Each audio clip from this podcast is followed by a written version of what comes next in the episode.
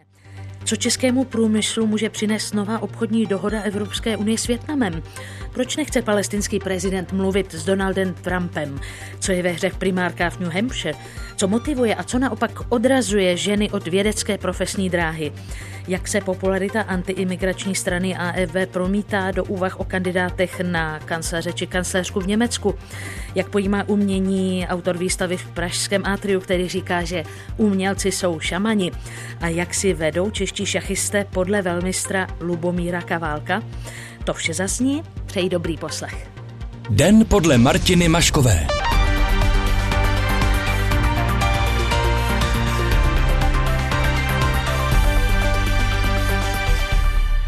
Poslanci Evropského parlamentu dnes prodiskutovali novou obchodní dohodu mezi Evropskou unii a Větnamem a schválit by ji měli při zítřejším hlasování ve Štrasburku. Jde o nejobsáhlejší a nejliberálnější dohodu, jakou kdy Unie uzavřela s některou z takzvaně středně příjmových zemí. Pokud ji ratifikují všechny členské státy, pak ve vzájemném obchodu postupně zmizí prakticky veškerá cla. Očekává se, že obchodní výměna mezi Evropou a Větnamem, která nyní dosahuje 50 miliard eur ročně, se časem až zdvojnásobí. Naším hostem je teď Lukáš Martin ze sekce mezinárodních vztahů Svazu průmyslu a dopravy České republiky. Dobrý den. Dobrý den. Vezměte prosím mu první otázku trochu s nadsázkou, ale přeci jen bude se nám časem obchodovat snadněji s Větnamem než s Británií?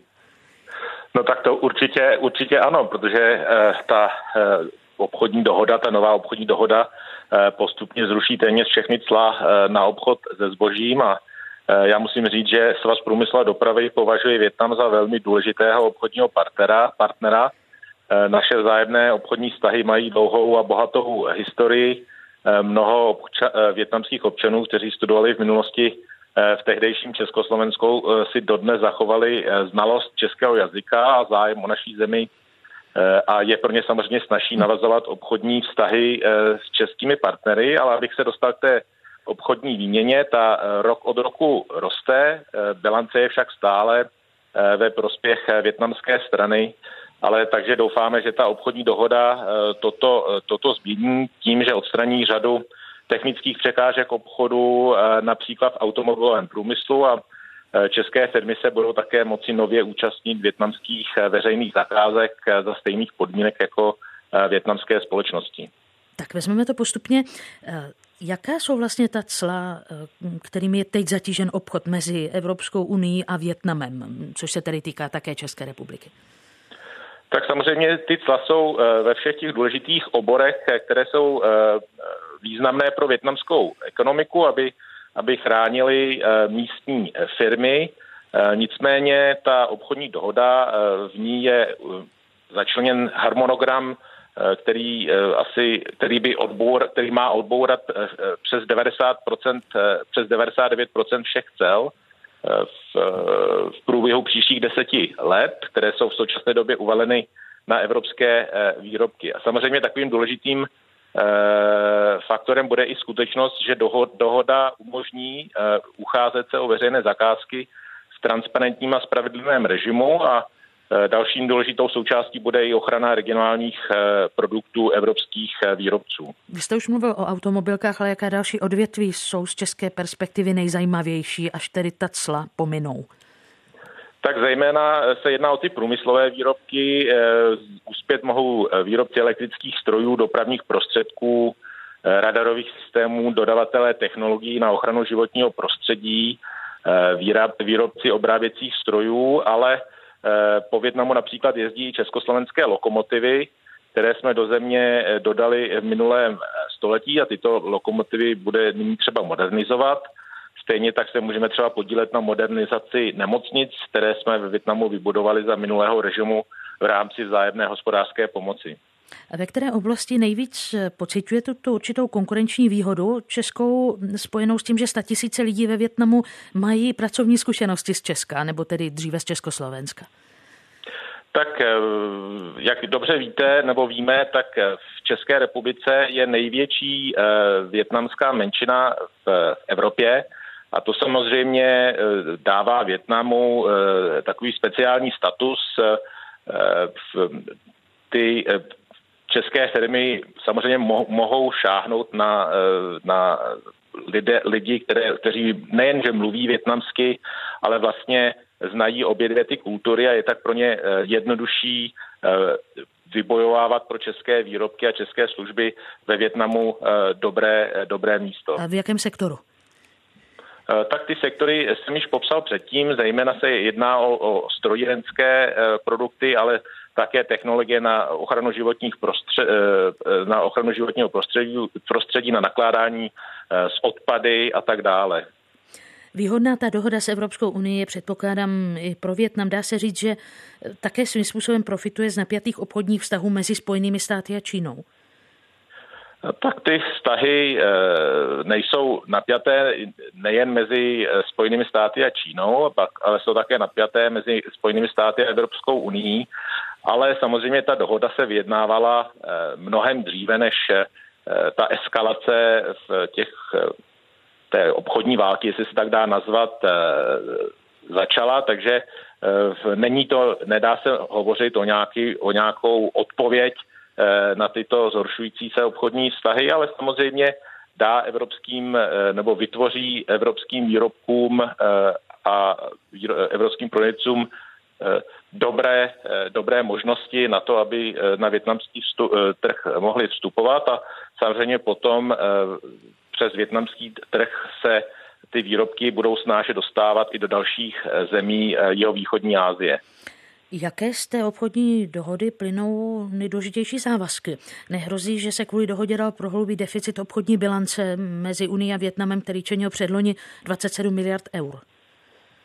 No, máte pravdu. My jsme samozřejmě velmi zklamaní eh, z toho, že když se podíváte na ty eh, poslední obchodní statistiky, tak eh, zatímco české exporty do Větnamu výrazně klesly oproti roku 2018, tak eh, ty eh, větnamské dovozy do České republice, republiky pokračovaly v té eh, stoupající tendenci, takže ten deficit na české strany je nyní více než desetinásobný, což je samozřejmě něco, co se Svazu průmyslu a dopravy nelíbí a doufejme, že právě ta dohoda o volném obchodu, pokud projde hlasováním v Evropském parlamentu, a potom dojde k, k její ratifikaci českým parlamentem, pomůže v tuto, tento deficit zmenšit tím, že právě usnadní vstup českého zboží a zde se bavíme o spíše takové ty inovativní produkty s, s velkou přidanou hodnotou, ne, ne, bavíme se o spotřebním zboží, které třeba se dováží z Větnamu do České republiky a tím se ten deficit, doufáme, v horizontu příštích deseti let výrazně zmenší. Lukáš Martin ze Svazu průmyslu a dopravy České republiky. Děkuji vám. Naschledanou. Také děkuji. Naschledanou. A stále posloucháte Český rozhlas Plus. Předseda palestinské samozprávy Mahmud Abbas varoval dnes před mírovým plánem vlády Donalda Trumpa. Během mimořádné schůzky Ligy arabských států na toto téma uvedl, že vláda bude bojovat, aby se plán nestal legitimním programem, který přijme mezinárodní společenství. Průběh sporu okomentuje Irena Kalhousová, ředitelka Hercova Centra izraelských studií Univerzity Karlovy. Dobrý den. Dobrý den. Palestinský prezident dnes zvláště zdůraznil, teď cituji, nechci být zapsán do historie jako ten, kdo prodal Jeruzalém. Konec citátu. Čili toto je zřejmě hlavní citlivý bod eh, toho Trumpova mírového plánu. Eh, jak si ho Trumpova vláda představuje? Já si myslím, že to je jeden z citlivých bodů. Samozřejmě, když eh, představitel Palestiny, palestinského státu mluví o Jeruzalémě, tak eh, se snaží eh, mluvit k arabskému světu, k muslimskému světu, eh, takže tam si vybírá to téma Jeruzaléma, ale myslím si, že těch témat je, klíčových pro Palestince mnohem víc. Jedná se samozřejmě také o palestinské uprchlíky a jejich především jejich potomky a jedná se o hranice, protože to, co vlastně řekl Mahmud Abbas dneska v Radě bezpečnosti OSN eh, se hodně týkalo toho, že vlastně to, co se teď navrhuje palestincům jako území, na kterém by měli eh, vybudovat svůj palestinský stát, že to vlastně je neživotoschopné a že by to vlastně eh, popřelo právo palestinců na sebeurčení. Takže tady zase naopak slyšíme takový ten důraz na nacionalismus, na, na, na palestinský, palestinský stát. Kdyby Izrael podle představ Trumpovy vlády anektoval valnou většinu podle mezinárodního práva dosud nelegálních izraelských osad v oblasti západně od Jordánu, mělo by to podporu veřejného mínění v Izraeli a kolik řádově osad takových je? No tak ta první část otázky je, myslím si, velmi zajímavá, protože uh, já si úplně nejsem jistá, že Izraelci, eh, kteří žijí na území Izraele před, uh, tedy vytyčenými před šestidenní válkou, to znamená nežijí na, na západním břehu, že by byli až tak nadšení z toho, že by Izrael anektoval území na západním břehu a tím pádem vlastně de facto na věky eh, vytvořil tu situaci, že Izrael kontroluje velkou část palestinské populace, ale do jaké míry eh, opravdu eh, se dá říct, že nějaké procento lidí je pro a proti, to, to, to nevím, protože jsem neviděla až takové průzkumy. Můžeme tak zhruba tušit z toho, že po oznámení Trumpova mírového plánu Benjaminu Netanyahu jim malinko poklesly preference před, před březnovými volbami problémy, ale to je tak asi jediné, eh, z čeho lze eh, jak si dedukovat, co si o tom Izraelci myslí. Eh, takže opravdu myslím si, že to bude, bude hodně, budeme to vidět z výsledků, z výsledků těch voleb. Palestinci podle svého prezidenta Abáse mm, zkrátka teď nechtějí přijmout Spojené státy jako jediného prostředníka při jednání s Izraelem.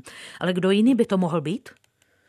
Tak Mahmud Abbas omluvil o tom kvartetu, to znamená o, eh, o Spojených státech, o Evropské unii. Eh, to znamená, on by chtěl do toho, eh, do toho prostředí vyjednávacího zainteresovat více aktérů. Takže to je, ale myslím si, celkem pochopitelný postoj, protože uh, palestinci a palestinská samozpráva v tuto chvíli prostě Spojeným státům nedůvěřují jako uh, prostředníkovi, který je neutrální. Oni prostě jasně vidí v Trumpově administrativě hráče, který kope za Izrael. Pokud jde o to dnešní jednání v Lize arabských států, Jordánsko plédovalo za vytvoření palestinského státu s hranicemi z roku 1967, to znamená tedy včetně západního břehu a východního Jeruzaléma. Egypt a Saudové ten nápad nekomentovali a Bahrajn a Oman už dřív eh, vlastně tiše podpořili ten Trumpův plán. Čí podporu americký prezident při prosazování toho mírového plánu nejvíc potřebuje? Hmm, to je právě velmi zajímavé, že eh, ten arabský svět eh, nereagoval radikálním ne na ten Trumpův eh, mírový plán, že opravdu ty reakce, zvlášť z určitých zemí, byly takové upatrné, že pojďme tedy jednat a pojďme tento návrh brát jako takovou výchozí pozici. Myslím si, že klíčové země, které Trump potřebuje, že těm, těmi jsou především tedy Egypt a Jordánsko, to znamená ty sousední země, možná Saudská Arábie, protože ta samozřejmě hraje díky svým petrodolarům velký, velkou roli eh, na Blízkém východě, ale ty klíčové země budou, budou Egypt a možná bych ještě víc zmínila Jordánsko a tam si myslím, že Trump narazí, eh, protože prostě pro Jordánce je ten jeho návrh eh, dost strašidelný, protože Jordánci mají obavu, že pokud nevznikne životoschopný stát na západním břehu Jordánu, tak vlastně ten palestinský stát de facto se potom vytvoří z Jordánska, kde žije velký počet palestinců. Možná dneska už většina Jordánců mají palestinské kořeny. Takže tam si myslím, že to bude asi nejcitlivější pro jakoukoliv, jakoukoliv dohodu Nyní Irena Kalhousová, ředitelka Herclova Centra izraelských studií Univerzity Karlovy. Děkuji za vás čas na shledanou. Taky děkuji, naslyšenou. Když chcete vědět proč. Český rozhlas Plus. V americkém státě New Hampshire začaly primární volby prezidentského kandidáta demokratické strany a jako první za velkého zájmu novinářů volili obyvatele odlehlých usedlostí u kanadských hranic. Například malé osadě Dixon Notch, která obvykle oznamuje výsledky voleb nejdřív, vyhrál bývalý starosta New Yorku Michael Bloomberg. Dixville Notch ale hlasovalo pouhých pět lidí. Zásadní volební dění se začalo odehrávat s úderem naší 17. hodiny, kdy se začalo volit ve zbytku New Hampshire průzkumy pasují na favorita primárek senátora Bernieho Sandersa a ukazují, že podpora někdejšího viceprezidenta Spojených států Joea Bidena povážlivě klesá. Ve spojení jsem teď s redaktorem serveru Aktuálně CZ, odborníkem na politiku Spojených států Danielem Anížem. Dobrý den. Dobrý večer. Jak se ve státě New Hampshire hlasuje? Co přesně znamená to, že jde o takzvané otevřené primárky? No tak naštěstí to jsou primárky, to znamená naštěstí pro demokraty doufám, eh, že se tam opravdu volí, že se přijde k urnám a hodí se lístek, že to nejde o ty volební schromáždění, jako v Ajově jejich sčítání před týdnem způsobilo takový zmatek a debakl pro demokraty, že teprve vlastně včera se dozvěděli výsledky definitivní. A otevřené primárky jsou to takové, že mohou uh, volit uh, jak eh, registrovaní demokraté, tak lidé, kteří jsou eh, neregistrovaní, což eh, v New Hampshire činí 40, přes 40% všech voličů, takže je to mm, méně vyspytatelné než Iowa. V tom smyslu, že ty nezávislí voliči se často rozhodují na poslední chvíli a nepředvídatelně, což se stalo v roce 2008, kdy v průzkumech vedl Barack Obama velmi výrazně. Pak přišel takový moment, kdy Hillary Clintonová si posteskla, že je to pro ní nespravedlivé jako vůči ženě političce, když je stále porážena a najednou vyhrála ty primárky a ukázalo se, že to bylo právě díky těm neregistrovaným voličům, kteří nebyli ani republikáni, ani demokraté. Ale tedy teoreticky tam může propašovat svůj názor Trumpův příznivec. Samozřejmě to vždycky ano a občas se o tom i tak mluví, ale ne v těchto volbách, protože tady Trump, eh, zdá se, zatím ne, nemá jakoby nikoho, kvůli vůči komu, nebo naopak eh, ne pro něho, by se strategicky mělo volit. Takže myslím si, že to v těchto primárkách neplatí. Mají tedy uchazeči prostor prosazovat vlastní témata kampaně, anebo se vše točí kolem osoby Donalda Trumpa? No tak tím hlavním jedním eh, takovým cílem společným, a který hodně eh, formuje celé ty primárky, je eh, že jde demokratům o odstranění Donalda Trumpa z Bílého domu a tím velkým měřítkem, podle kterého se voliči rozhodují, je ta volitelnost. Kdo by to z nich, z těch kandidátů mohl nejspíš dokázat. Nicméně v tom se právě ukazuje ten jakoby obrovský otazník a v tuhle chvíli už i posun v názoru voličů demokratických, protože do nedávno ještě to byl v celonárodních průzkumech eh, Joe Biden. Tím, že se ale v Ajově umístil až na čtvrtém místě, tak evidentně funguje ten psychologický věm, voličů, eh, že možná on to nebude. A najednou sledujeme v posledních průzkumech, v posledních dvou dnů, že i v těch celonárodních průzkumech napříč eh, Spojenými státy najednou se na Bidena dotáhl Sanders a stoupá Pete Buttigieg, ale stoupá i Bloomberg, který ještě přitom vůbec eh, nenaskočil do závodu. Takže tohleto měřítko volitelnosti sice hraje klíčovou roli, ale je proměnlivé, jak ho voliči vidí.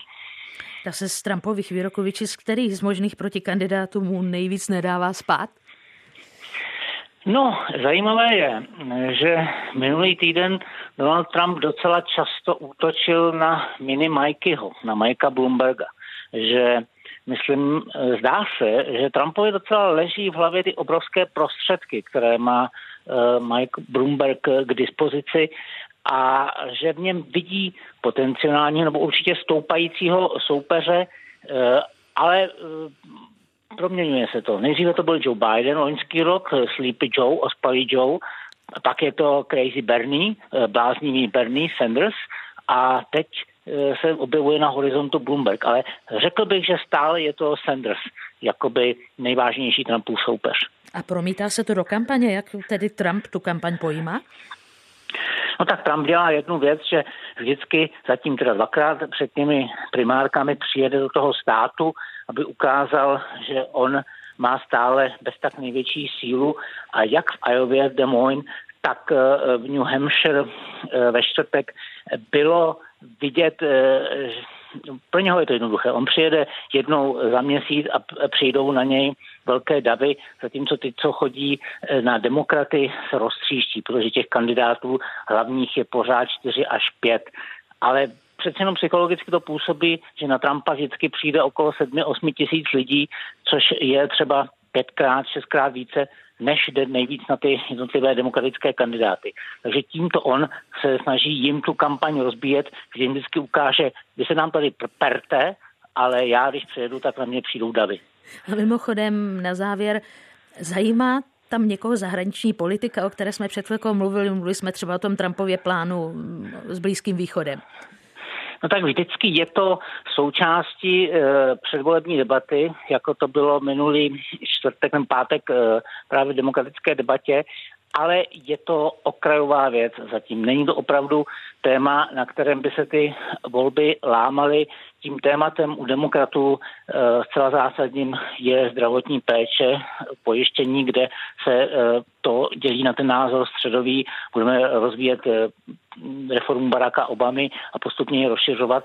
A ten levicový eh, v úvozovkách Bernieho Sandersa, který říká, ne, my tady zavedeme eh, pojištění evropského typu garantované státem, to, to je to zásadní téma pro demokraty. Tolik Daniel Aniš, odborník na americkou politiku, kolega ze servu Aktuálně CZ. Děkujeme a naslyšenou. Není zač na skánu. A stále jste na Českém rozhlase Plus. České vysoké učení technické nespořádalo akci pro středoškolačky s názvem Staň se vědkyni, kde se mohly přihlášené dámy seznámit mimo jiné s částicovou fyzikou. A váže se to k dnešnímu Mezinárodnímu dni žen a dívek ve vědě. Přišlo 40 zájemkyň. Akci pořádala Fakulta jaderná fyzikálně inženýrská ČVUT. Jeden z pořadatelů, fyzik z mezinárodní zkušenosti Jaroslav Bělčik, mým kolegům z Českého rozhlasu Plus řekl. Časicová fyzika je odvetvie fyziky, ktoré súvisí hlavne s aktivitami, ktoré robíme v CERNE a tie dievčatá už e, počas toho štúdia nejakým spôsobom vnímajú a tak sa prišli pozrieť na veci, aby sa dozvedeli viacej o časicovej fyzike. Kvantové technológie sú obory nové, takže tam tých príležitostí, aby sa s tým zoznámili, nie až toľko a myslím, že tiež práve preto, že napríklad jedna z tých úloh je programovanie na kvantovom počítači a DMQ, na ktorý je skrz webové rozhranie prístup, tak to sú témy, ktoré sú úplne nové a tie dievčatá sa zaujímajú o vedu podobne ako chlapci, takže prišli z toho skutočného vlastného záujmu. Jaroslav Bielčík z Českého vysokého učení technického. Stovky tisíc domácností bez elektřiny, zrušené lety, stržené střechy, vyvrácené stromy, oběti na životech. Takové škody napáchala bouře Sabina, kterou na západě Evropy nazývají Kiara. Silný vítr a déšť zasáhl tvrdě západ, sever i střed kontinentu. A zatímco většina lidí se schovávala doma, lovci bouří vyšli ven. Několika metrové vlny tříštící se o útesy a zaplavující nábřeží. Pro jedny důvod rychle se schovat domů, pro druhé naopak adrenalin a snaha přiblížit se co nejblíž rozbouřenému moři. Když jdu lovit bouřky, mám pocit, že jsem desetkrát živější než normálně. Síla moře, vítr, to všechno se mi líbí. Odcházím vždycky unavená, ale zároveň nabitá energií do dalšího týdne. Popsala Gail de Treskadeková televizi France 3. Bouři Chiara ve francouzštině Siara vyhlížela s očekáváním. Všechno si připravuji, nabíjím baterky a projíždím různé servery. A pak je to samozřejmě vzrušení a očekávání, jestli budete mít dobré světlo nebo jestli vám před vlnou proletí pták. Vždycky narazíte na něco nečekaného. Gail de Treskadeková žije v Británii. Narodila se ve městě Odiern přímo na nábřeží naproti pláži Treskadek, která ji posloužila jako umělecký pseudonym. Tamní zálivy zná jako své vlastní boty. Nadšení je ještě větší, když se vám podaří vyhlédnout tu správnou vlnu v pravý okamžik. Gail nejraději fotí rybářské lodě zmítané ve vlnách, majáky a mola, o která se tříští příboj.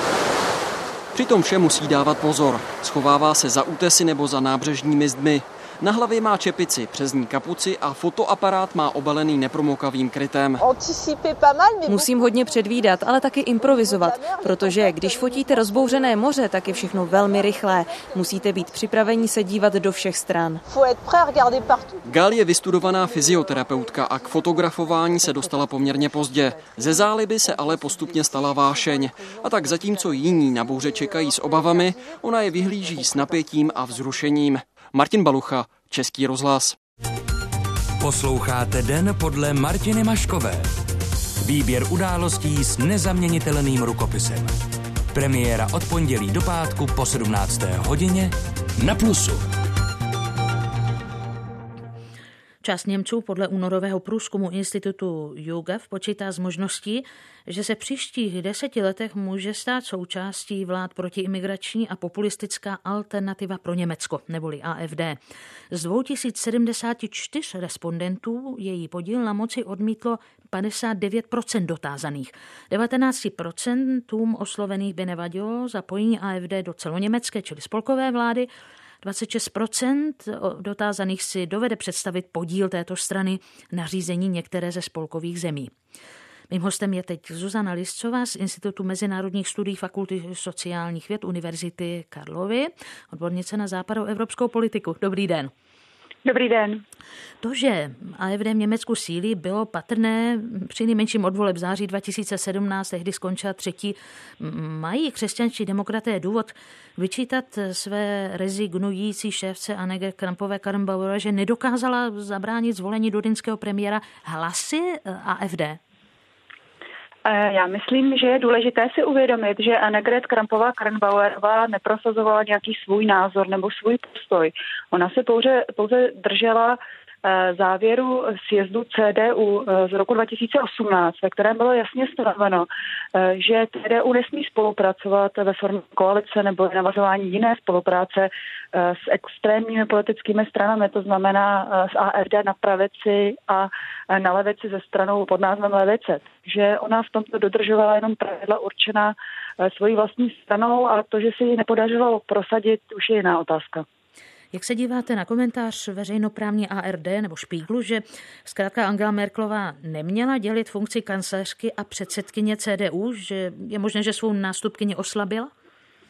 No, to je velmi těžké. Ono se, jak se říká, v každý generál. Eh, samozřejmě ze současné pozice je vidět, že to asi nebylo ideální řešení. Samotná Angela Merklová proti tomuto řešení dříve ve své kariéře vždycky byla, ale prostě ta situace na potom 2018 byla pro ní osobně tak tíživá, eh, že musela něco podniknout a pokud nechtěla opustit eh, své místo v čele německé vlády, eh, tak se rozhodla pouze pro tento částečný odchod tedy z politiky, nebo lépe řečeno z té stranické politiky, z čela CDU. A vkládala naděje právě do Annegret Krampové Karenbauerové, která bohužel se ukázalo, že nedokázala obstát eh, v této pozici a mm, teď eh, po těch nečastných událostech v Durensku vykladila pole. Momentálně jednají poslanecké kluby vládních stran CDU a SPD. Těžko asi hledat nějaké kancelářské ESO v rukávu, třeba další političku. Ono těžko říci, jak bude dlouho teď ten proces výběru nového předsedy nebo předsedkyně CDU trvat. Zároveň si myslím, že teď už eh, vládne celkem všeobecný koncenzus na tom, že by to měl být stejný člověk, který bude v příštích spolkových volbách eh, kandidovat na funkci kancléře. Eh, takže ehm, samotná Annegret Kanapová Karnbauerová říká, že by si přála, aby to nebyl nějaký překotný, rychlý proces, ale aby zkrátka si strana ponechala několik měsíců na rozmyšlenou a teprve potom vybrala ze svého středu nějakého vhodného kandidáta, Hovoří se o tom, že by dokonce mohl být zvolen až na konci loňského roku eh, na řádném sjezdu CDU. Eh, nicméně zase eh, jiné součásti strany nebo i sesterská CSU z Bavorska tlačí na to, aby ten kandidát byl vybrán co nejrychleji, aby se zkrátka zabránilo vnitřním sporům, které budou dlouho, dlouhé měsíce trvat a zprostředkují voličům ten dojem, že CDU se zabývá především sama sebou. No právě, ale může, může tedy mezi tím někdo v demokratické politické straně míněno CDU zabránit tomu, aby eh, si část východoněmeckých straníků padla do náruče s AFD a jiná část eh, s levicí, která, kterou tedy považují těto za demokratickou na rozdíl od AFD? Ehm, otázkou je, jak se bude dále vyvíjet eh, ta situace v Durensku, v ostatních eh, spolkových zemích. Momentálně eh, není ta situace tak dramatická. V Durensku je problém to, že levice a AFD, pokud se jejich hlasy sečtou dohromady, mají nadpoloviční většinu hlasů, což v jiných spolkových zemích ten případ není a ani se to neočekává v nejbližší době. Takže vlastně eh, to je celkem eh, unikátní situace ve spolkové zemi, která má 2 miliony obyvatel a samozřejmě CDU povede tu diskuzi o tom, eh, zda spolupracovat za podobných stále ještě velmi výjimečných situací s těmi stranami na okraji politického spektra, ale um, nedá se říci, že by nyní převažoval nějaký velký prout v CDU, který by se vyslovoval pro zrušení eh, toho ustanovení o nespolupráci s okrajovými stranami. List Kölnstadt Anzeige píše, že zdravá CDU je potřeba jako jediná strana občanského středu a jako barometr kvality demokracie. Eh, je v tom opravdu teď jediná SPD, její vládní partner je přece jen také tradiční politickou stranou, byť oslabenou. Ano, určitě eh, sociální demokracie zůstává důležitou německou politickou stranou a jednou z těch kotev německého politického systému. Problém je v tom, že v současné době skutečně průzkumy naznačují, eh, že je velmi slabá. Eh, preference této strany se pohybují pouze kolem 14% hlasů což je přibližně stejná hodnota, jako má v současné době AFD. E, proto tedy někteří komentátoři zdůrazňují právě tu klíčovou roli CDU, e, která ještě stále podle těch průzkumů je nejsilnější německou politickou stranou a e, z jejího středu stále ještě nejpravděpodobnější, že by měl vzejít i příští spolkový kancléř nebo kancléřka. Zuzana Liscová z Institutu mezinárodních studií Fakulty sociálních věd Univerzity Karlovy. Děkuji, že jste si na nás udělala čas. Naschledanou. Také děkuji, nashledanou. V Pražské galerii Atrium začne tento týden výstava loňského absolventa Akademie výtvarného umění Krištofa Bruhy z ateliéru nových médií. Jde o jeden ze tří vítězných projektů otevřené soutěže pro Atrium. Výstava nese název Inter Solaris a jím základem je instalace, v níž na horninu umístěnou v rotační hřídeli svítí slunce a tím ji formuje. Slovo teď dostane Krištof Bruha osobně. Dobrý den. Dobrý den. Jak si máme na dálku tu zmíněnou instalaci, ten objekt představit a jak je velká, velký? to, je, to je dobrá otázka, protože uh, ta instalace, uh, tak ty instalaci vlastně předcházely akce v terénu uh, s tady tou vlastně, s tady tou kinetickou sochou, která se jmenuje Intersolaris, což v volném překladu znamená mezisluneční. A uh, vlastně tady to je jakoby nějaký, nějaký nástup další, další vlastně evoluce tady té sochy, kde, která už je vlastně přetavená z těch venkovních performance z těch venkovních expedicí, kdy eh, tady ta kinetická laboratoř putovala krajinou a přetavovala horniny do eh, tady instalace v Atriu na Žižkově, takže eh, se musíte asi přijít přesvědčit sami. A když říkáte kinetická socha, tak rozumím, že je v tom obsaženo nějak slovo pohyb, ale co to je kinetická socha? Kinetická socha je vlastně hýbající se socha a v tomto případě byla uh, socha rozhýbávána slunečními paprsky, které napájely elektromotory a od tím otáčely magnetickou hřídelí, na, který, na, který, na, který, na kterém byla právě umístěna ona hornina a ta byla formována sluncem.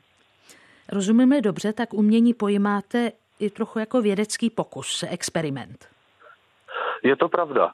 Eh, vlastně u, u spoustě mých děl eh, musím vyvíjet nějaký unikátní metody, nějaký, nějaký experimenty, abych, abych právě dosáhnul toho cíle. Ale čili nejde jenom o to, že používáte multimédia jako pracovní nástroj v umění? No, je, to, je pravda, že na Akademii umění jsem se e, taky hodně naučil v zámečnic, zámečnické dílně, kde e, jsem dostal základy, jak pracovat nejen s kovy. Roli umělce považujete za pokračování šamanské tradice v jakém smyslu?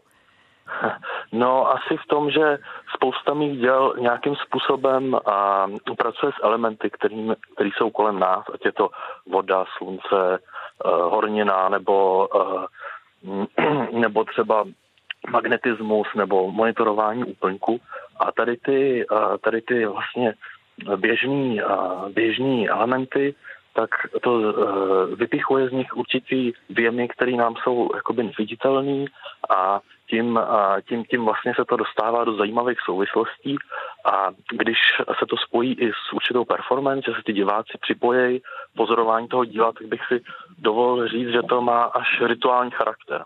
A když se tedy vrátím k té instalaci, která bude v atriu, v níž na horninu umístěnou té rotační hřídeli svítí slunce, tak eh, ten průchod slunečního záření se nějak v daném okamžiku zapisuje, mm, případně je tedy součástí expozice eh, vědět přesněji, co v dané chvíli svět paprsku ovlivnil. No, eh, ten sluneční paprsek je zvětšován, zvětšo, nebo ne zvětšován, ale eh, zaostřen eh, velkou frsnelovou čočkou a doslova vpisuje do horniny, která má v sobě velký podíl železa, což je v přírodě magnetovec, to je vlastně nejčistší železná ruda, tak to na ní vpisuje linku, která je zároveň linkou času a linkou okamžiku, na který se e, oni diváci můžou soustředit během toho výpalu. No a v té instalaci už ale e, tady ta socha bude právě že rozložená a protože pracuje i s magnetismem a kvůli, a kvůli různým funkcím, který má, tak eh, tady, ta, eh, tady ty neviditelné magnetické siločáry budou putovat skrz tu instalaci a budou ji celou vlastně vytvářet znova. Budou vlastně ten, ta původní socha bude rozložená a bude následovat tady ty magnetické vlny, aby utvořila právě tady tu, tady tu uzavřenou instalaci. A ty horniny bude moct divák pozorovat uh, vlastně už, už vlastně v přetaveném, uh, v přetaveném, formě krezeb, který byly, byly vytvořený pomocí uh, robotického ramene a který právě teďko i zvítězili na grafice roku, takže si myslím, že se na to určitě podívat. Či na té výstavě robot kreslí? Robot už dokreslil a jsou tady, jsou tady kresby, který, který už jsou, už jsou hotové. Tak mě tak při tom, jak jste popisoval vaši instalaci, napadlo, slunce dává život, hornina je neživá, takže vy jste tak trošku se pokoušel tou uměleckou formou jí vtisknout život? No, to, no, tak to uh, končíme hodně složitou otázkou, to neumím takhle říct, ale uh, dovolil bych si uh, dovolil bych si tvrdit, že je to zkoumání tady těch, tady těch velkých témat. Byl jste v minulosti také na stáži v Indonésii. Jak tato zkušenost ovlivnila vaši tvorbu? Získal jste tam nějaké inspirace, které se promítají teď do vaší tvorby? No, to je pravda. Jste výborně připravená. V Indonésii jsem byl půl roku na stáži a Indonésie je zajímavá tím, že kromě toho, že zrovna na Jávě, kde jsem byl já, tak je, je velké, velký počet muslimů, tak je tam i, i stále menšina původního náboženství, které, který se jmenuje animismus a věří uh, v převtělování duší zvířat.